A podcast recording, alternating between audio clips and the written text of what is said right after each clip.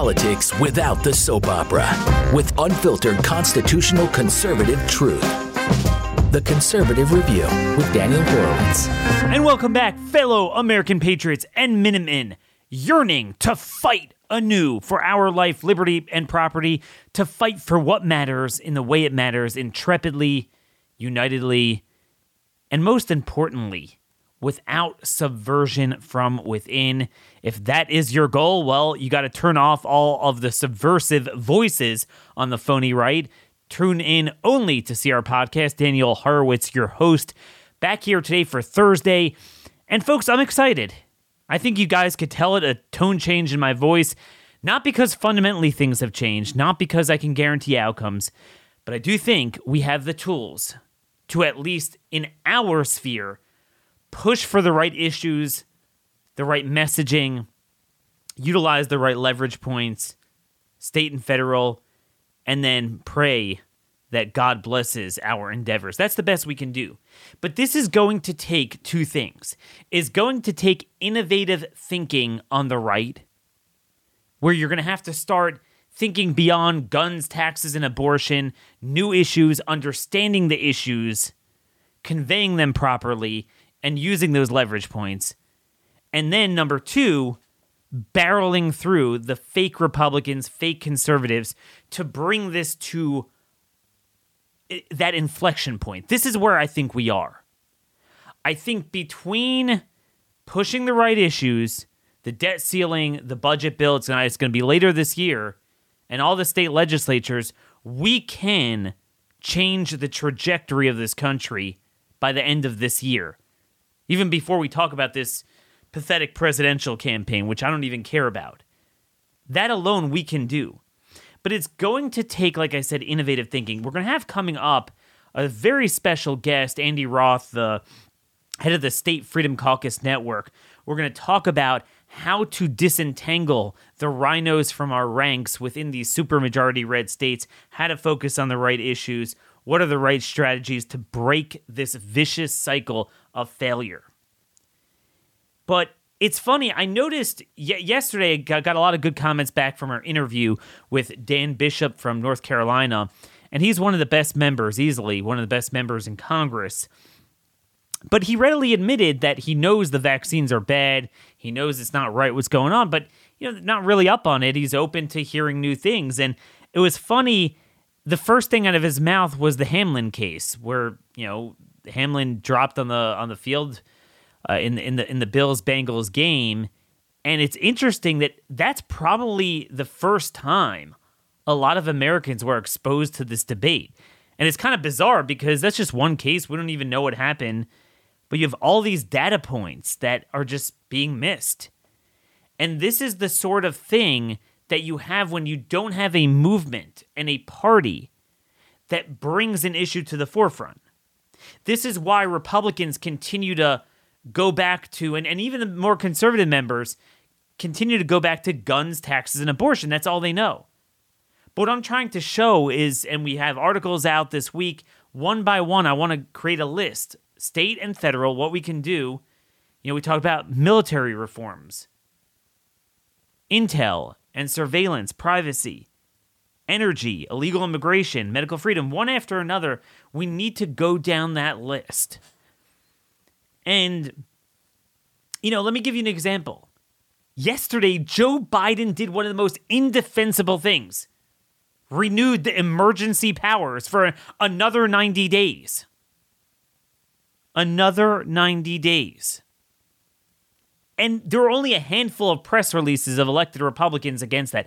That should have been H.R. 1. I don't understand why that wasn't the first bill to speak to what, what how the American people were so wronged the past few years that a president not just to terminate this emergency, but he should never have the power to declare an emergency beyond a short period of time with no extension unless Congress affirmatively renews it. By the way, for those of you who want to push good bills, I'm keeping track of this. It's, it's really funny. So far, 280 bills have been introduced in the House. 60 of them were by one member, our good friend Andy Biggs. Um, just a couple to flag is HR 121, no emergency for more than 30 days unless Congress renews it. HR 237 repeals FISA, not Pfizer, but FISA, F I S A. is a FISA court where they basically spy on Americans, persecute Americans. We saw this with um, with uh, you know, going after the Trump campaign, and it turns out like 99% of the time, the FISA judge will grant them uh, the warrant, and it just demonstrates that FISA is completely broken. Um, HR 98 allows states to develop their own energy. HR 92, we talked about this, allows states to enforce immigration.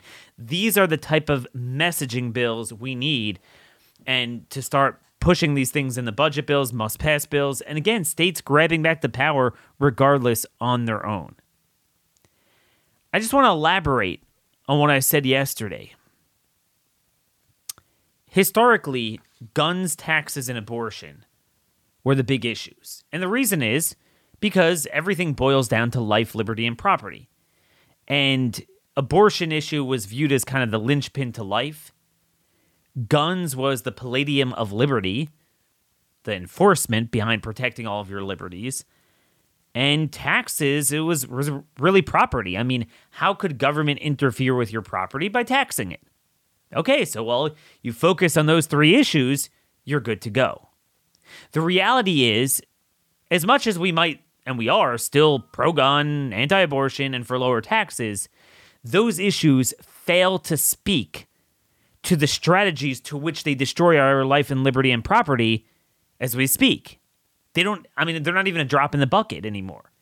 So if we're going to continue only focusing on them, not only, you know, we're going to focus 80% of a legislative session on those three issues, not only will we not solve the problems, but you're also giving cover to the phony Republicans who don't want to deal with the contentious issues of our time to go back to those legacy issues, full voters, and continue to get renominated in primaries based off of them. Again, abortion.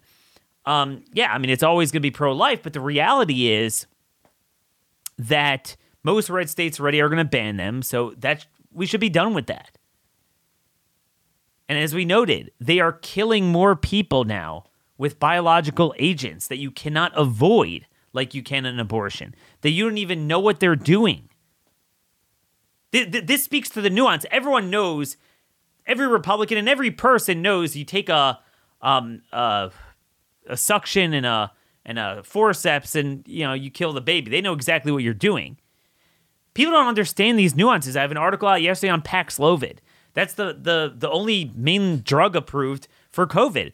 You get COVID, your doctor says take Paxlovid. You wouldn't know that that's a dangerous drug. All the stuff they're working on to the the whole CRISPR technology, gene editing. This is the bigger pro life issue because it's being implemented without a fight. It's being implemented subtly. The subject matter is too complex for most lawmakers, and it's a new issue. But that's the way they're killing exponentially more people. There's a study out, um, a recent study of, ooh, I want to say about 350 people, or a double blinded randomized controlled placebo trial on ivermectin for COVID. Now, it's not a massive sample size, but it is double blinded, placebo controlled, randomized. And the statistical power because of the results, it was a 72% reduction in infection. So this was a um a prophylaxis. They were taking it for 30 days during that period of time when when they got COVID and by the way, most got COVID within five days in that study. So that's why it really, really had statistical power when you have 72% fewer people getting it in the ivermectin group. And um, obviously, if it works so well for prophylaxis, likely those same actions, if you get COVID to prevent serious illness uh, and, and death, and you think of 1.1 million people who died from COVID just in America alone, I forget how many in the world. And, and, ivermectin obviously is monotherapy. We would use about five or six things. Imagine the lives that could have been saved, and they blocked it. And this is likely true of many other ailments including probably to a certain extent, extent certain cancers. That, you know, off label drugs are being shunned. And then obviously the vaccines. I'm, I'm, I'm sorry, I can't get jazzed up by people like Kristi Noem who are, I'm against abortion every second, and then they're, they're healthcare fascists. Then you move on to liberty, and you have the gun issue. Again, guns are fun, guns are good. I like guns. They're good to protect against crime, but they're not going to protect your liberty from the FBI, not alone. You need my idea of state militias, county, um, you know, the whole sheriff's posse program that I think we should be pushing, an interposition at a legal level in red states in order to do that. A one person alone with guns that that ain't. You know, I mean, you know, in in the past you'd have a couple agents show up to your door with muskets, so the chances are maybe you could, you know, have an equal deterrent against them. I'm just going to tell you, you're not going to outshoot the FBI. So, again, don't be a fascist on every issue, but say you're pro gun. That doesn't do me any good. And taxes, I mean, give me a break. Deficit spending stopped all that. They just print the money. So, taxes doesn't starve the beast anymore. And that's not nearly, you know, you know, we have more gun protections than ever. We have more, we have lower taxes than we've ever had in most places, and we have less liberty because they're banning bags, they're banning this, they're banning property, they're they're they're banning any products and services that work. They're making everything scarce. They're turning us into the, a third world country. They're the regressiveness of the progressives. So you could have low tax communism. That's basically what we have today. It just doesn't speak to the issue. So I don't want to hear 80, 90% of legislative sessions being chewed up on those issues. I want to hear the, the, the issues that matter, the strategies that matter, innovative policy entrepreneurship. That's what we're going to push here. And speaking of one of those issues, you know, one of our latest sponsors, Jase Medical, their Jase case, they're offering, if you go to jasemedical.com, offer code REVIEW, REVIEW10, for $10 off at your order of five different courses of antibiotics. Why, why do we need that? When did you ever think we we'd run into a scenario where amoxicillin and augmentin and uh, you know doxycycline are are scarce and you can't get them? And and those are the sorts of issues that need to be addressed. How to decentralize this, decentralize, um, you know, accessing this stuff. I'm sorry if we're going to be pro marijuana and things associated with cultural rock gut and are harmful, then you better believe I'm going to say, look, then be libertarian across the board. But for now, the easiest way of doing that is go to jasemedical.com, kind of the same way we did with Seven Cells. You fill out a survey because they do have to prescribe it. Can't just order it. It you know you just answer the questions accurately. Uh, within 10 minutes, you'll get a prescription, and then you could fill out your order, and then it will be mailed to you this full case on board. For those of you who are prepping for the apocalypse food fuel you're not wrong but you got to add medicine into that um, because we are rapidly reaching a point where critical medications are are uh, becoming obsolete. So again fill out the online questionnaire at jasemedical.com put in offer code review 10 for $10 off.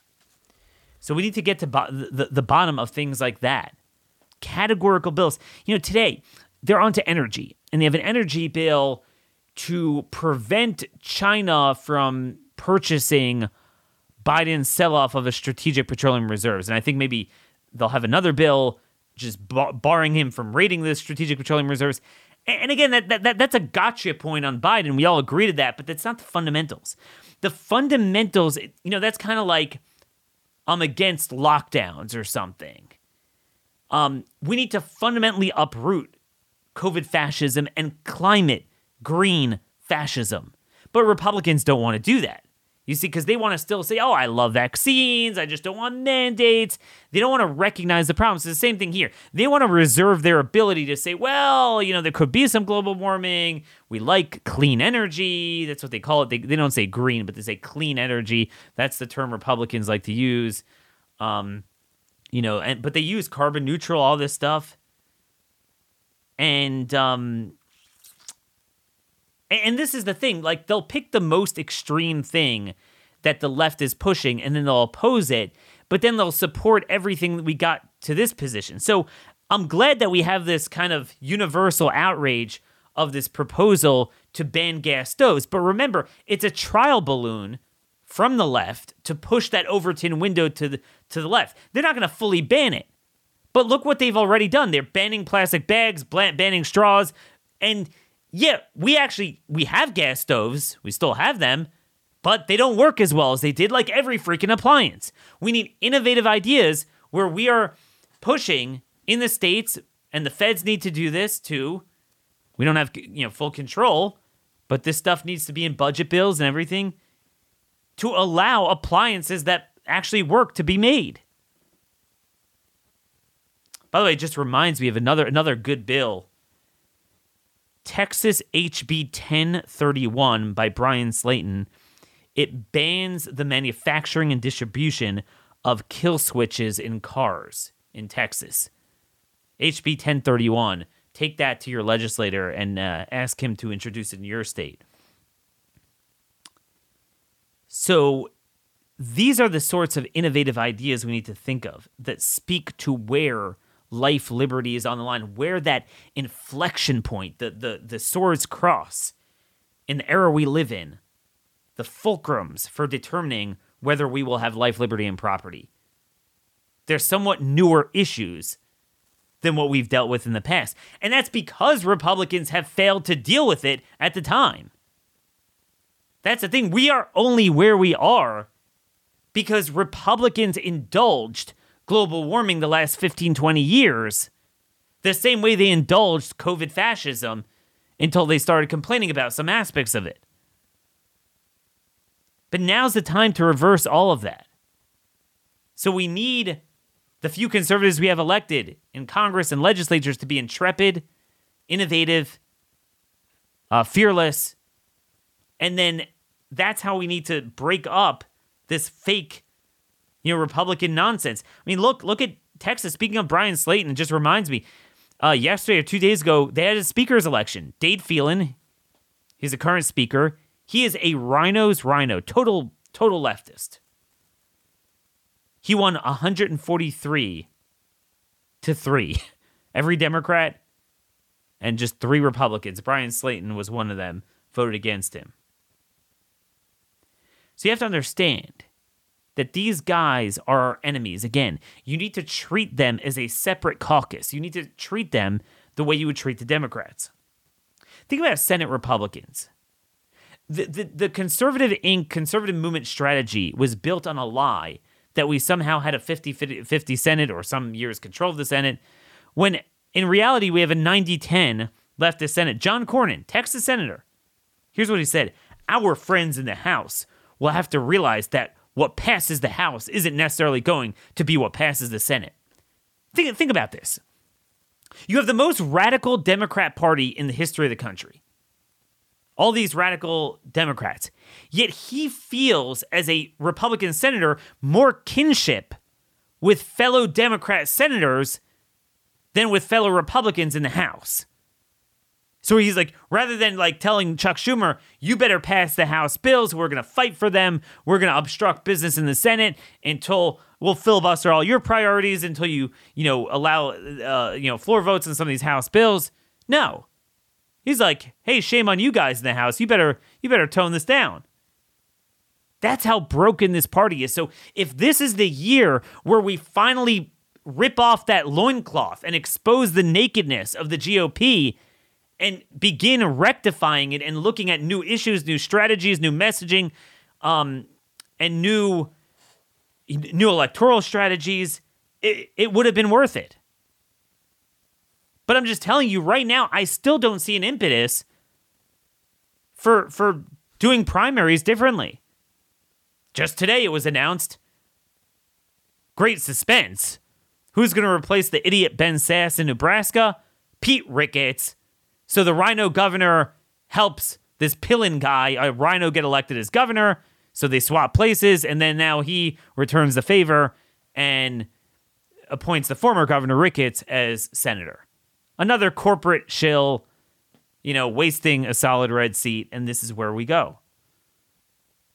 But there needs to be a resolution. Let me just give you some names that are up for reelection, renomination in 2024.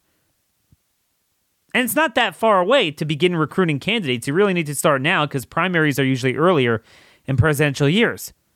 But I'm just going to say off the bat, these are the seats that should be focused on. First in the Senate, Deb Fischer, Nebraska, Roger Wicker, Mississippi, Kevin Cramer, um, North Dakota, Mitt Romney, Utah, and John Barrasso, Wyoming. These are all solid corporate shill rhinos. Governors, we have an open seat in West Virginia with the jerk off uh, Jim Justice vacating that. We need to get the best guy there. Um, Burgum in North Dakota, he's literally a progressive, progressive, progressive partner of Bill Gates. He just gave this um state state of the state address, and he literally mentions Agenda 2030 in it. Today, we're on our way toward achieving carbon neutrality as a state by 2030. This this is the governor. And and and by the way, except for DeSantis, a little bit Kim Reynolds with mainly education, not so much other issues, and Sarah Huckabee Sanders likewise. Every other governor, you you look at their state of the state address or inaugural address or both, they literally sound like WEF bots. You wouldn't even know they're a Republican of any sort. Or they'll talk about cutting taxes or something.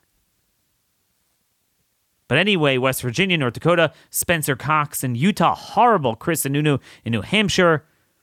Okay, that's not such a red seat, obviously, but you know, still winnable potentially. Open seat in Missouri. The jerk there now will be term limited, and then the jerk in Indiana is term limited too. I mean, this is where we need to focus. And then, like I said, you actually have 2023, which is literally right now, it's ongoing, the primaries. Kentucky, we don't have a good horse in that race. It's horrible. So even if you wind up beating the Democrat there, which we should, it'll be with Mitch McConnell's acolyte. Um, Louisiana appears to be a case where the consensus candidate so far is pretty decent. I'm not saying he's a DeSantis, but um, Jeff Landry he did a pretty good job as AG. You know, we'll see. And Mississippi, Tate Reeves. Tate Reeves is just just a total rhino but he's running for reelection. You know what I'm saying? Like, there's no impetus to bring this out. Everyone thinks these guys are all conservatives. How do we stop that? I don't know. I don't know how we stop that. You know, you read Kristi Noem's speech. It was all about taxes and banning TikTok. That's the new thing rather than categorical banning all Chinese interaction with the state, divest from China, state doing business with China, land ownership. We ban TikTok on government devices. Like, okay, what you know, that that's like their big shiny object now. Ridiculous. Utterly ridiculous. Republicans are also planning a vote to um, institute the fair tax. And and again, like I, I don't know, guys. I, I just I'm all for a fair tax or a flat tax. I'm all for it. But just understand a couple of things. First of all, with the fair tax, you're always going to risk um, politically with that Obviously, we mean to replace the income tax with only a consumption based tax, but it's very, e- until that's done, it's very easy for them to tag you as, oh, you're introducing a national sales tax, you know, for them to demagogue that. Um, and also just keep in mind, you know, a good percentage don't pay taxes on net, federal taxes, that is, or have a net negative tax liability. Just know that. So any fair tax or sales tax is necessarily, ironically, going to raise taxes on a lot of people.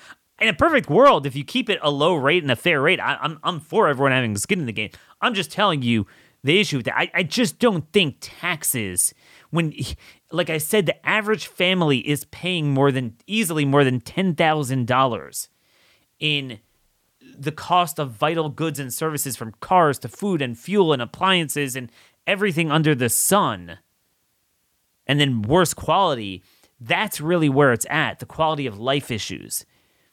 you know, obviously for people that make more money, then taxes becomes an issue. But really, it's it's it's not taxes. And, and, and I wish they understood this. We need to focus on the right issues. But also, we must make sure,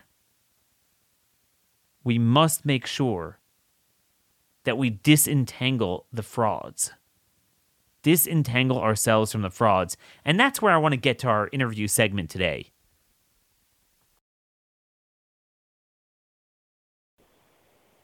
Now, folks, we've talked about this ad nauseum for so many months already, really years, that we already recognize there is roughly a 90 10 liberal majority in the United States Senate. So you're never going to pass good things through the front door at a federal level. It's just not going to happen. But then you figure, all right, well, half the states, I mean, are solid red states. They voted for Trump. They, you know, the, the Democrat brand is, is trash and they have these crazy majorities 30 to 2 in in Wyoming and Democrats have been wiped off the map in the Dakotas and Idaho and uh, you know West Virginia and then other states they have 2 to 1 3 to 1 majorities so okay you got a handful of rhinos, but there's got to be something we can do right but no I mean this is what we continuously talk about you have all these states where you have leadership members um, and even often a majority of the conference, even super majority of the Republican conference, filled with members that make uh, Mitch McConnell look like Barry Goldwater.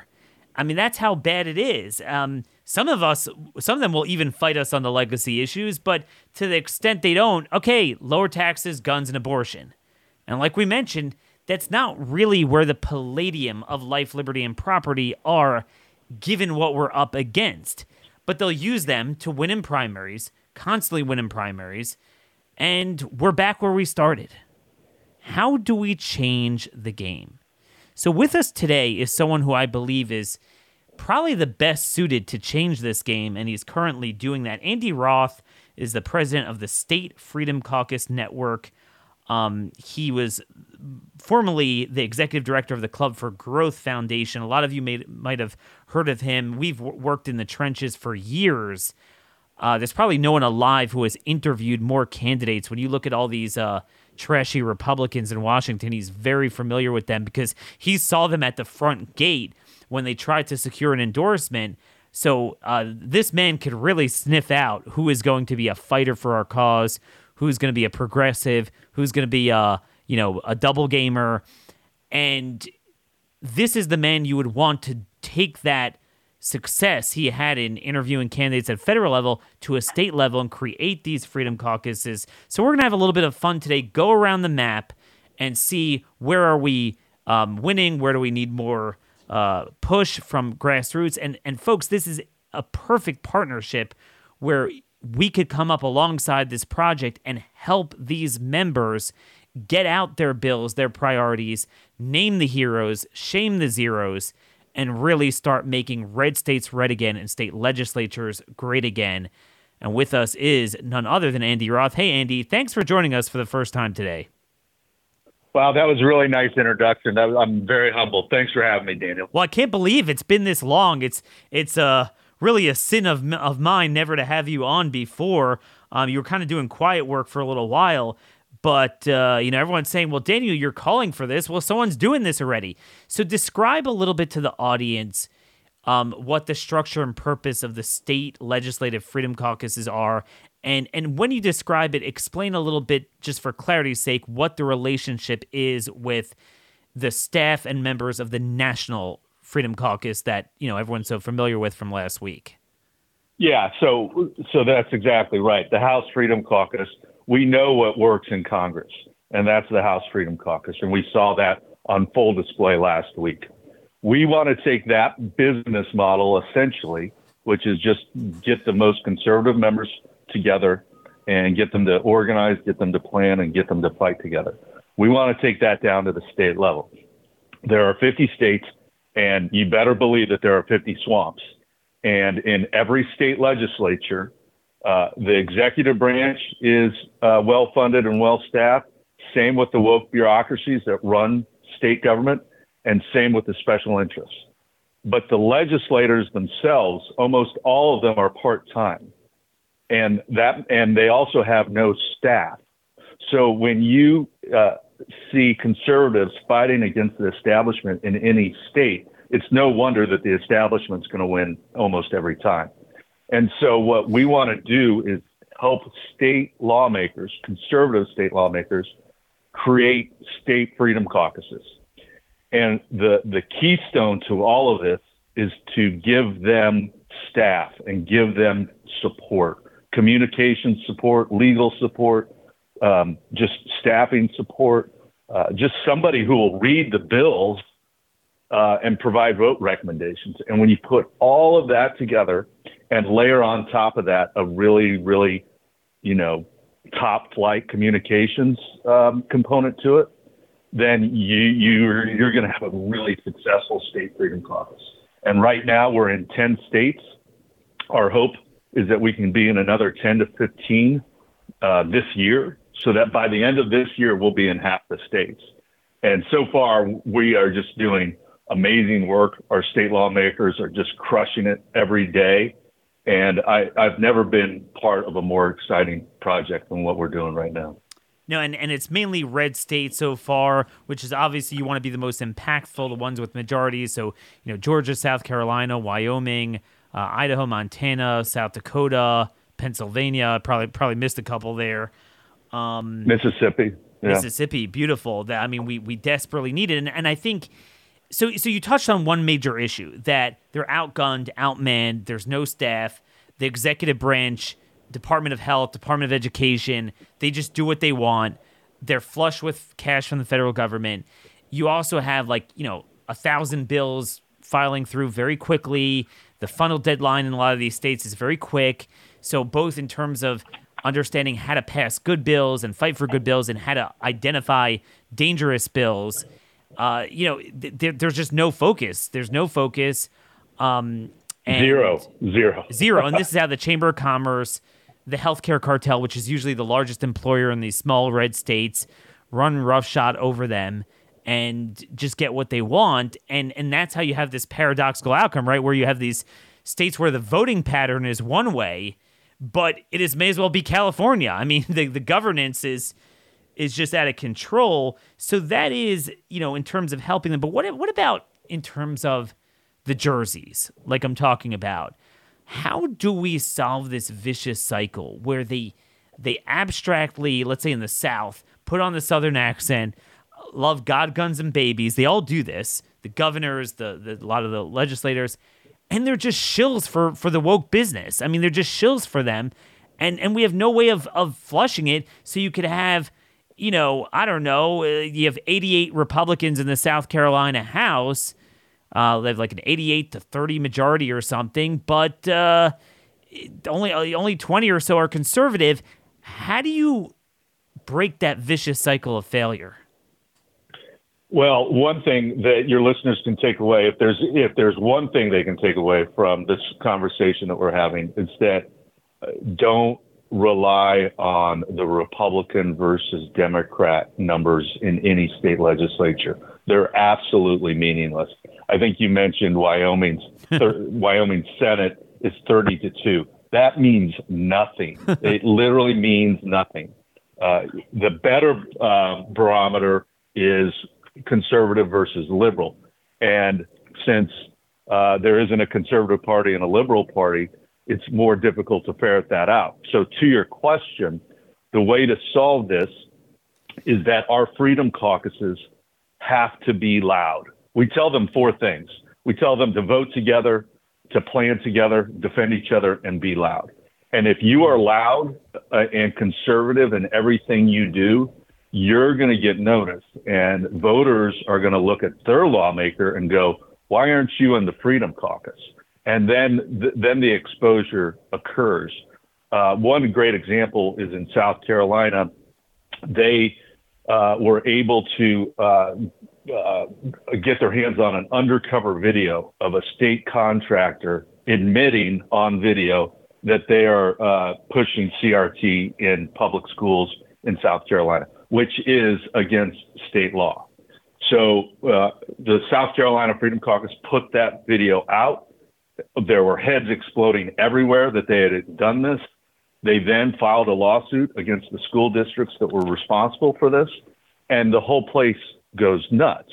But here's the thing when they did that, that was like a bat signal that went up into the sky, and every angry parent saw it, mm. and they said, Now we have an ally in the South Carolina Freedom Caucus. And they immediately got swarmed with calls like, How can I help? And they also were like, My school district's doing this too. And all of a sudden, you now have an army of support behind you so that every time you go up the hill to fight, you look behind you and you've got just tons of coalition support. And so that's just one example. We've got countless others from in South Carolina and elsewhere, but that's how you do it. So you're not just a vote, you're a voice. And that's the thing. Too often I had these friends in legislative bodies that just kind of roll their eyes. Yeah, we don't have the number go year after year doing their thing. But this way, you have a voice in the sense that you're together, you're a distinct group that has a distinct color on the jersey now. And then the voters could say, wait a minute. All right, I know this is a Republican state, but hey, why aren't you part of the Freedom Caucus? And I'm not hearing you do that. And and you got to pick the fight in order to knock them off their carefully crafted theater of conservative talking points, but then doing the bidding of the lobbyists and special interests during a session, but then somehow get renominated in the primary. So I'm going to ask you the 800 pound gorilla question. So, so what you're doing, what you just stated, will create help create the environment for more auspicious primaries. But are you taking it to the next level and trying to directly engage in primaries? So every time we set up um, a state freedom caucus. We also help them set up a state freedom caucus PAC. Um, mm. And this is obviously for good reason, right? So if, let's just say South Carolina, if they start really upsetting the cartel in Columbia, they're going to get targeted for defeat in their primaries. And so they need to have a PAC that will help them protect their own seats. Now, I feel very comfortable that in any seat where we have a Freedom Caucus member getting primaried, as long as the voters know that there is a Freedom Caucus member against a non Freedom Caucus member, they're going to win. But that PAC uh, is also uh, going to be instrumental in getting involved in open seats so that a Freedom Caucus can grow their numbers by uh, helping elect like minded people as freshmen. Now, there is the nuclear option, like you said, which is to start targeting their colleagues. Yeah. Right. And and we're still only a year old, and we haven't gotten to the primaries yet. But that's certainly um, on the table. Uh, uh, uh, on the table that they can do.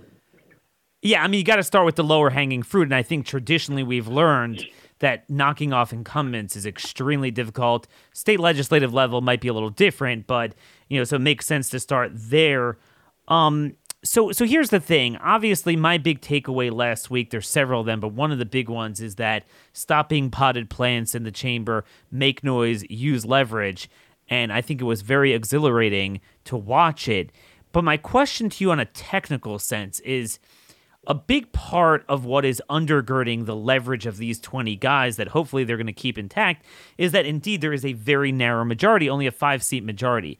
What's almost ironic and counterintuitive is in these deep red states, they're so red that they're so blue. So, you know, they'll have these crazy majorities on paper of R versus D. So we could be like, all right, well, we'll obstruct your nonsense until you pay attention to our agenda. But they still have the votes. So so what sort of what sort of levers of power and inflection points do you think can be used in state legislatures to to make sure our agenda is either you know gets a vote and and and, and either they join us or at least they're tagged with opposing it. So uh, almost every state legislature um, enjoys operating in the dark. I mean most voters don't know who their state rep is or their state senator. Um, they don't you know follow the day-to-day politics of the session. And most legislative sessions are short right They they gavel in in January and then they gavel out in April or May, and then they're done. Um, but in those short few months, you do need to be absolutely prepared as a conservative to use every lever possible. And there are several. I mean, the very the very first thing you do, and we train our members to do this, is read the rule book and and understand what the procedures are in your chamber, and then figure out how to exploit those. Um, the best example that I can give you is just the uh, the ability to offer amendments. Perhaps there's a bill, a bad bill that you can't kill because the cartel is just too powerful. Well, all you need to do is is uh, offer amendments and get mm. the members on record, get them accountable. Get them on and record. and they and they yeah, and they will not like that. They will scream and howl, and you can say, "What's your problem? You're good. You've got the votes to pass this awful bill. What what do you care?" It, they care because that vote can then find its way on a political mailer and be used to defeat these RINOs and these liberals. And so just getting them to be accountable for their, their votes is the very first thing. I found um, that so revealing, by the way, that in South Carolina, as part of that loyalty oath we've talked about earlier this week, um, they didn't want the members to take pictures of the scoreboard, the voting board, and put it on social media. And it speaks to what you just said. They they really they operate in the dark. They know if the if the majority of red state voters would know what these guys are doing, they would be outraged, especially in this environment. Uh, people are really upset, really red pilled about what's going on nationally and everything life, liberty, property, civilization, culture, values. And but but no one knows. Do you agree with my assertion that you know calling Congress is kind of one level, but if you drive a lot of calls to offices at a state legislative level, there's not so much of a culture in a lot of these states of that happening that that has an outsized share impact. Oh, huge. Absolutely huge. Like these these lawmakers rarely get phone calls from constituents. I mean, they'll get one maybe every day, once or two every day. But if you tell the entire state to flood and melt the phones, for the speaker or the majority leader and they get 50 or 100, that just scares them their pants off. Um, so it absolutely does have an effect. Um, I, I strongly encourage, and that is a huge component of what we do.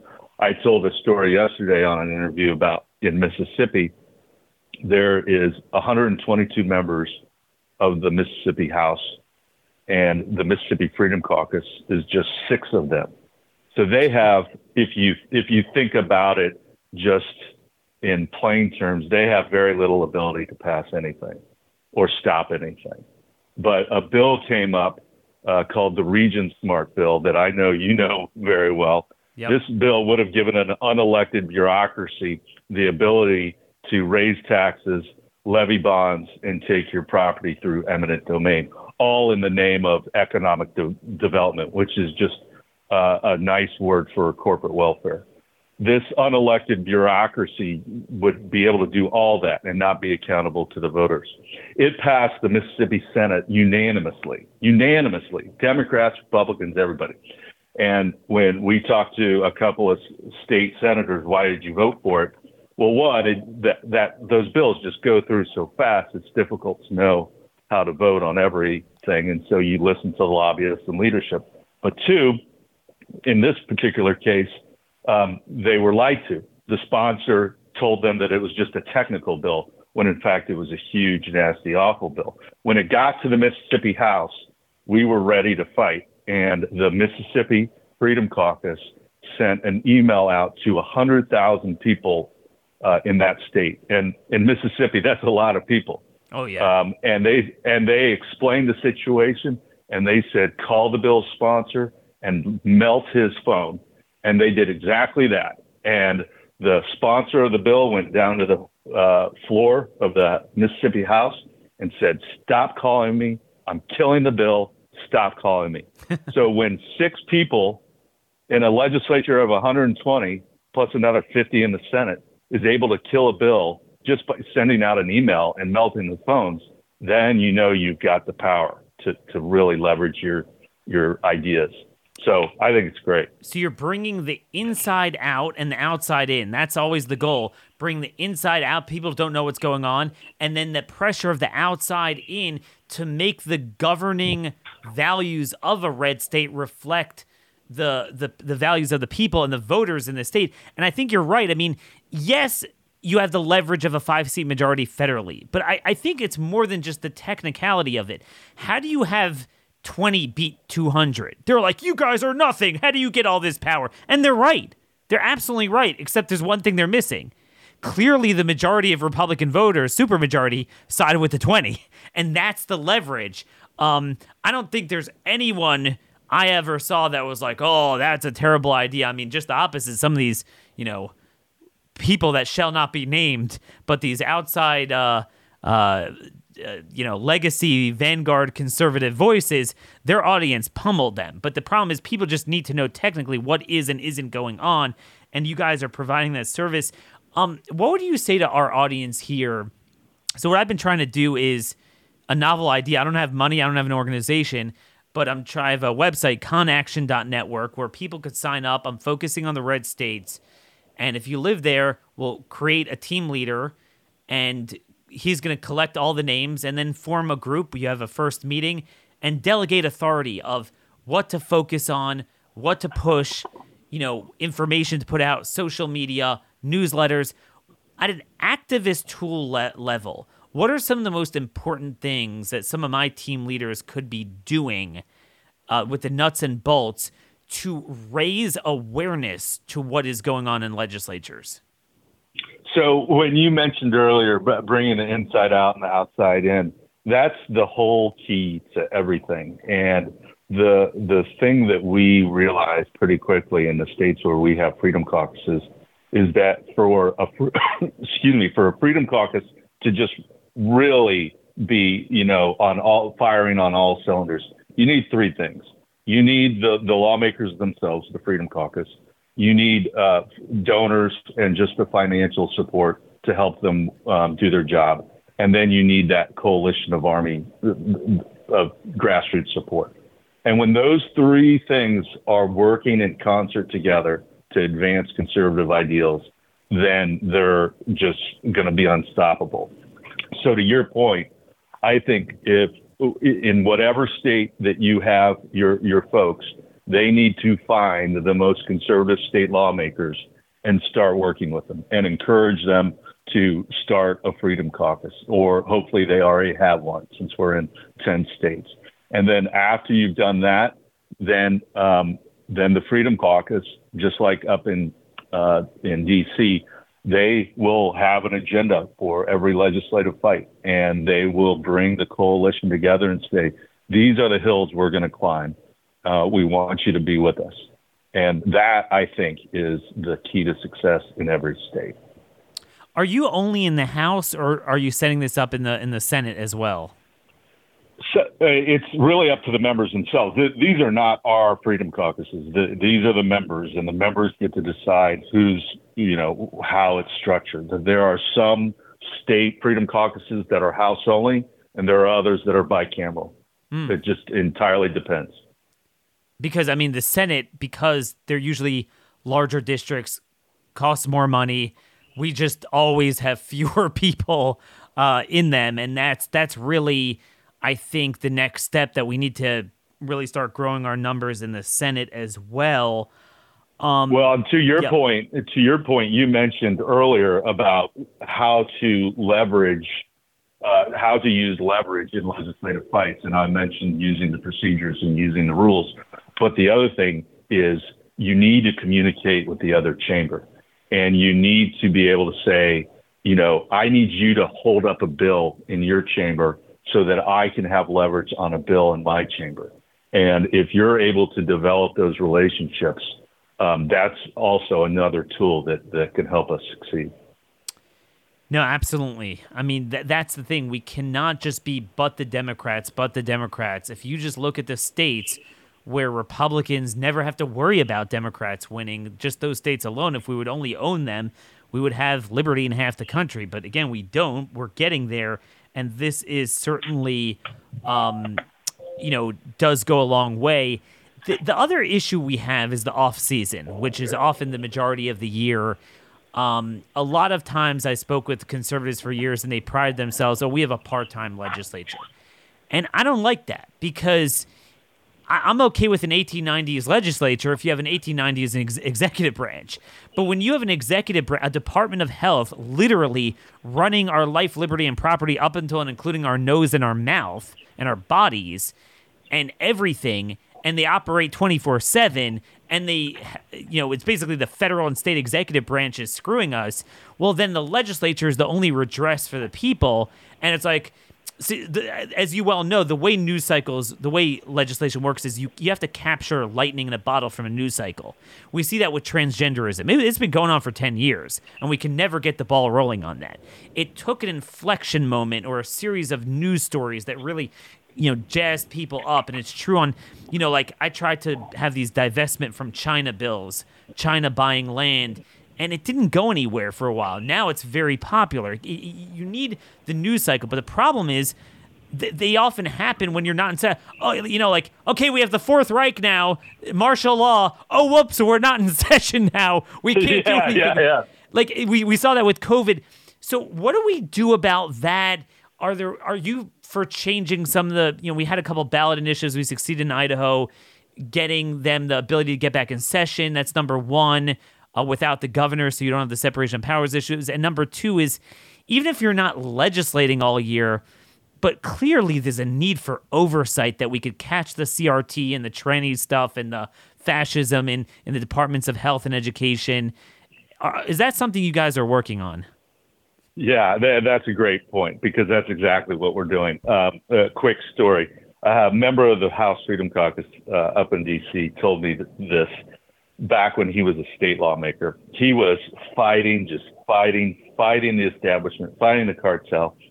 And one day, uh, a lobbyist came up to him and leaned over and whispered, and, and he said, I can't wait for this session to end and you go back home because then we can do whatever we want. and that that is basically what you just said is that there is so much mischief and so much a parade of horribles that occurs out of session.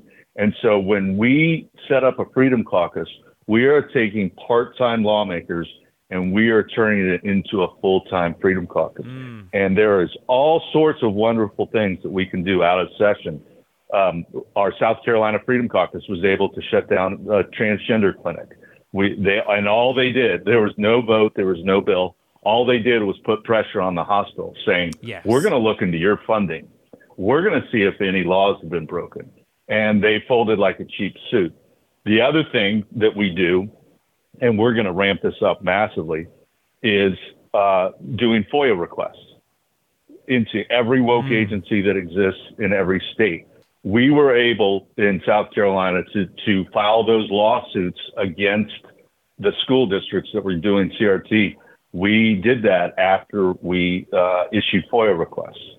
And so even just the threat of a FOIA request is going to scare the establishment. Um, and then also just using your soapbox as a Freedom Caucus to call out bad actors.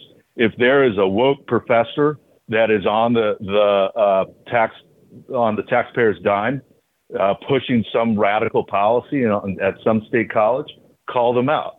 If there's a AG or a treasurer doing something ridiculous, call them out. And they will get unnerved because that has never happened to them before.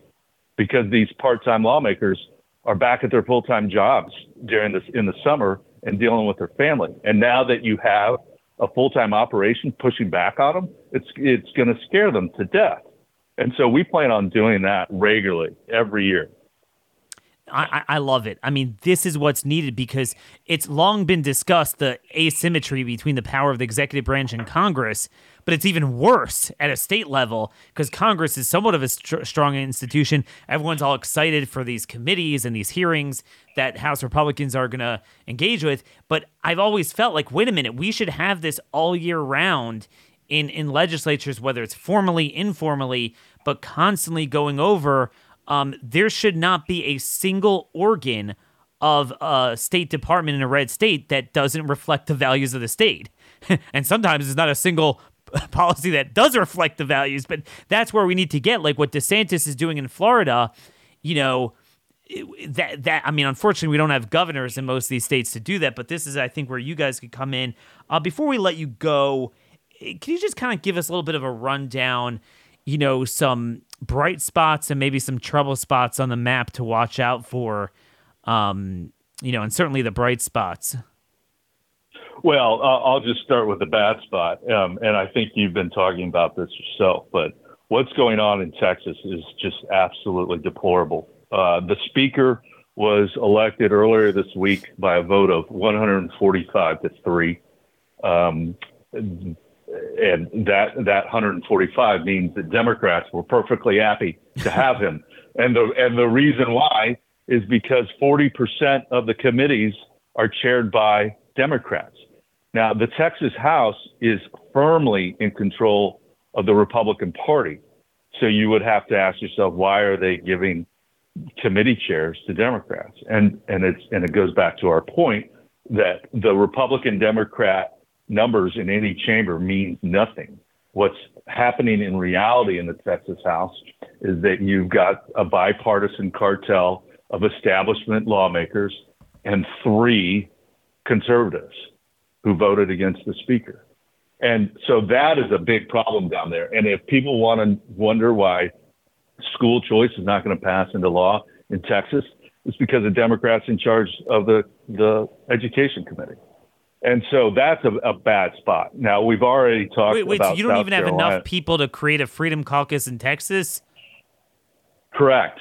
uh, and and I and I, I hate laughing about this, but it's so ridiculous that you have to. Um, now, I'm, I'm in contact with some folks down there, and it's possible we could get the three plus a few others that are, you know, freshmen who who might have just gone the wrong way because they're they're so new to the process. But it's very difficult. And Texas, to our point, uh, they only gavel in every other year, and so th- that means the stakes are even higher when they're in session because we're not going to be able to, to do school choice uh, in 2023 and we won't have another chance until 2025. That scares the heck and out so, of me, by the way, because school choice is not even on my list of like hardcore issues. That's like any mainstream Republican you would think would support that. Yeah, you're right. And and now is the time Be, because of COVID, now is the time to really push the ball on school choice because it is such a mainstream issue. And Texas, Texas, the, the Republic of Texas can't even uh, accomplish that. That is what's sad. So, so that's a bad spot. But, and we've already talked about South Carolina. I think South Carolina, if, if South Carolina were a stock, I would be buying it because mm. it's going to get better and better uh, in the years to come because of that Freedom Caucus. And let me just make one more point about why they're successful. It's not just because they've got donors and grassroots support and their own commitment to, to winning, which I said was the recipe. But the other thing is that there is a lot of camaraderie and a lot of fellowship among the members. And that's why you saw the House Freedom Caucus succeed in D.C. last week. Yes. They respect each other. They enjoy each other's company. They know that they've been lied to for years by their leadership. And so they have forged a bond that, you know, it's, it's like being in the trenches. You trust the person next to you. Um, and, and when you're going to charge up that hill, you know that person's going to charge up too. And so in South Carolina and in our other places, they're only getting stronger because they have each other and and that means more than a lot of people think. And so South Carolina is a wonderful success. Um, in Mississippi, there's only six of them, but I told you how good they are. Um, all of the, our other freedom caucuses are just now kind of getting off the ground. Uh, so we'll see. Uh, another bright spot is in Arizona. Uh, Jake Hoffman is the chairman there. He could arguably be the governor uh, in four years, mm. depending on what Kari Lake Kari Lake decides to do. he has been in front. He has been at the front of every major fight there. Now, remember, on school choice, they are the, the state that made it absolutely universal, regardless of income, regardless of religion or race or creed or color. Everything, every kid in that state will have access to whatever school they can they can get into, and so he was there on that. Um, in Florida, they said the the "Don't Say Gay" bill that passed in Florida. Jake passed that, and in a more expanded version, and and nobody's giving Arizona any credit for that, but it was because of Jake and his team. And so um, I, I think Arizona, if that were a stock, I would buy it, uh, especially because that stock is really low now with Katie Hobbs as governor. Um, but I do think that they're going to climb out of that and be um, better off uh, because they're going to fight Katie tooth and uh, nail for the next four years. So there's a lot of hope around. Uh, like I said, what we're doing is just amazing. You see it on the faces of these state lawmakers every day. I'm very encouraged about what we're doing. And, and this is my last point, what the House Freedom Caucus did with McCarthy inspired everybody. Yes. It inspired it, it inspired the state lawmakers. It inspired it, it inspired the grassroots. It inspired donors who were experiencing donor fatigue because the the the election didn't turn out as everybody had hoped. What they did was came at the right time, and it was almost divine. And they're going to be stronger for it. Our states are going to be stronger for it. So I think the future is really bright. This is where the future is, and it's all about messaging and picking a fight. It's not even about the like the technical level levers of power, although you do have to utilize them this is long overdue, and it's it's a it's a shame I didn't have you on last year, but this is really uh, something I want to work with on you closely. I know my audience is really going to appreciate this, and folks can email me Daniel Horowitz at startmail.com. As always, if you have questions for Andy, follow him at Andy Roth. Very simple at Andy Roth on Twitter. Uh, anywhere else people could keep in touch with the State Freedom Caucus Network. Yeah, just statefreedomcaucus.org. Uh, like I, like I said, I'm on Twitter at at Andy Roth. Um, but definitely go to our website, sign up for our newsletter or our email list, uh, and look on the map that we have on the front page and see if you have a state freedom caucus. And if you don't, shoot us an email, talk to some conservative lawmakers, just get the ball rolling to help us do it. And, and, and some of you, I know I get emails from a lot of legislators, people thinking of running. Let me know. And this is something we could work with, um, particularly in, in some of these states where we think that the, the, the stock price is too low and we're underutilizing the culture of the state. It's time to make red states red again, state legislatures great again. Our revolution began with state legislatures, and I think the reaffirmation of that revolution is going to have to go through there. Andy, thanks so much, and I'm sure we're going to have you back again very shortly. Hey, it was a pleasure, Daniel. Uh, blessings to you. Stay safe. Take care. All right, folks, was that terrific or what?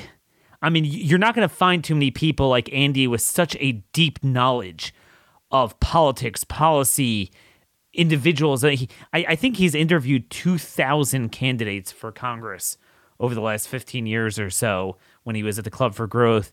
So he's really, he really gets it. Um, very well done. And again, I think this is the building block for finally this counteroffensive. Uh, the creation of these state freedom caucuses in conjunction with what just went on in Washington. All we need are these teams for people to get involved in the right states um, team leaders willing to you know work with a few dozen people, division of labor to to give a megaphone. So first you pitch the ideas to the best members. Hopefully they take it. Um, you only have you're only as good as the best members of your chamber, which are better in some them than others. And then you know block bad stuff, push good stuff. Remember, the most people in those states agree with us. The thing is, almost all of the donors and lobbyists are in the other direction. And, and this is the tug of war. And that's why they can only operate in darkness. If people know this is going on, forget it. They don't want it. Um, but this is where the power is. This is where the power is. And this is something we're going to focus on. You know, let me know if Obviously, I cannot keep in touch with every red state legislature and everything that's going on. So feel free to email me, Daniel Horowitz at startmail.com. Tomorrow we'll get back to some more federal stuff, a very special guest tomorrow as well. Let me know your thoughts and questions for Andy. Till then, God bless you all, and thank you for listening.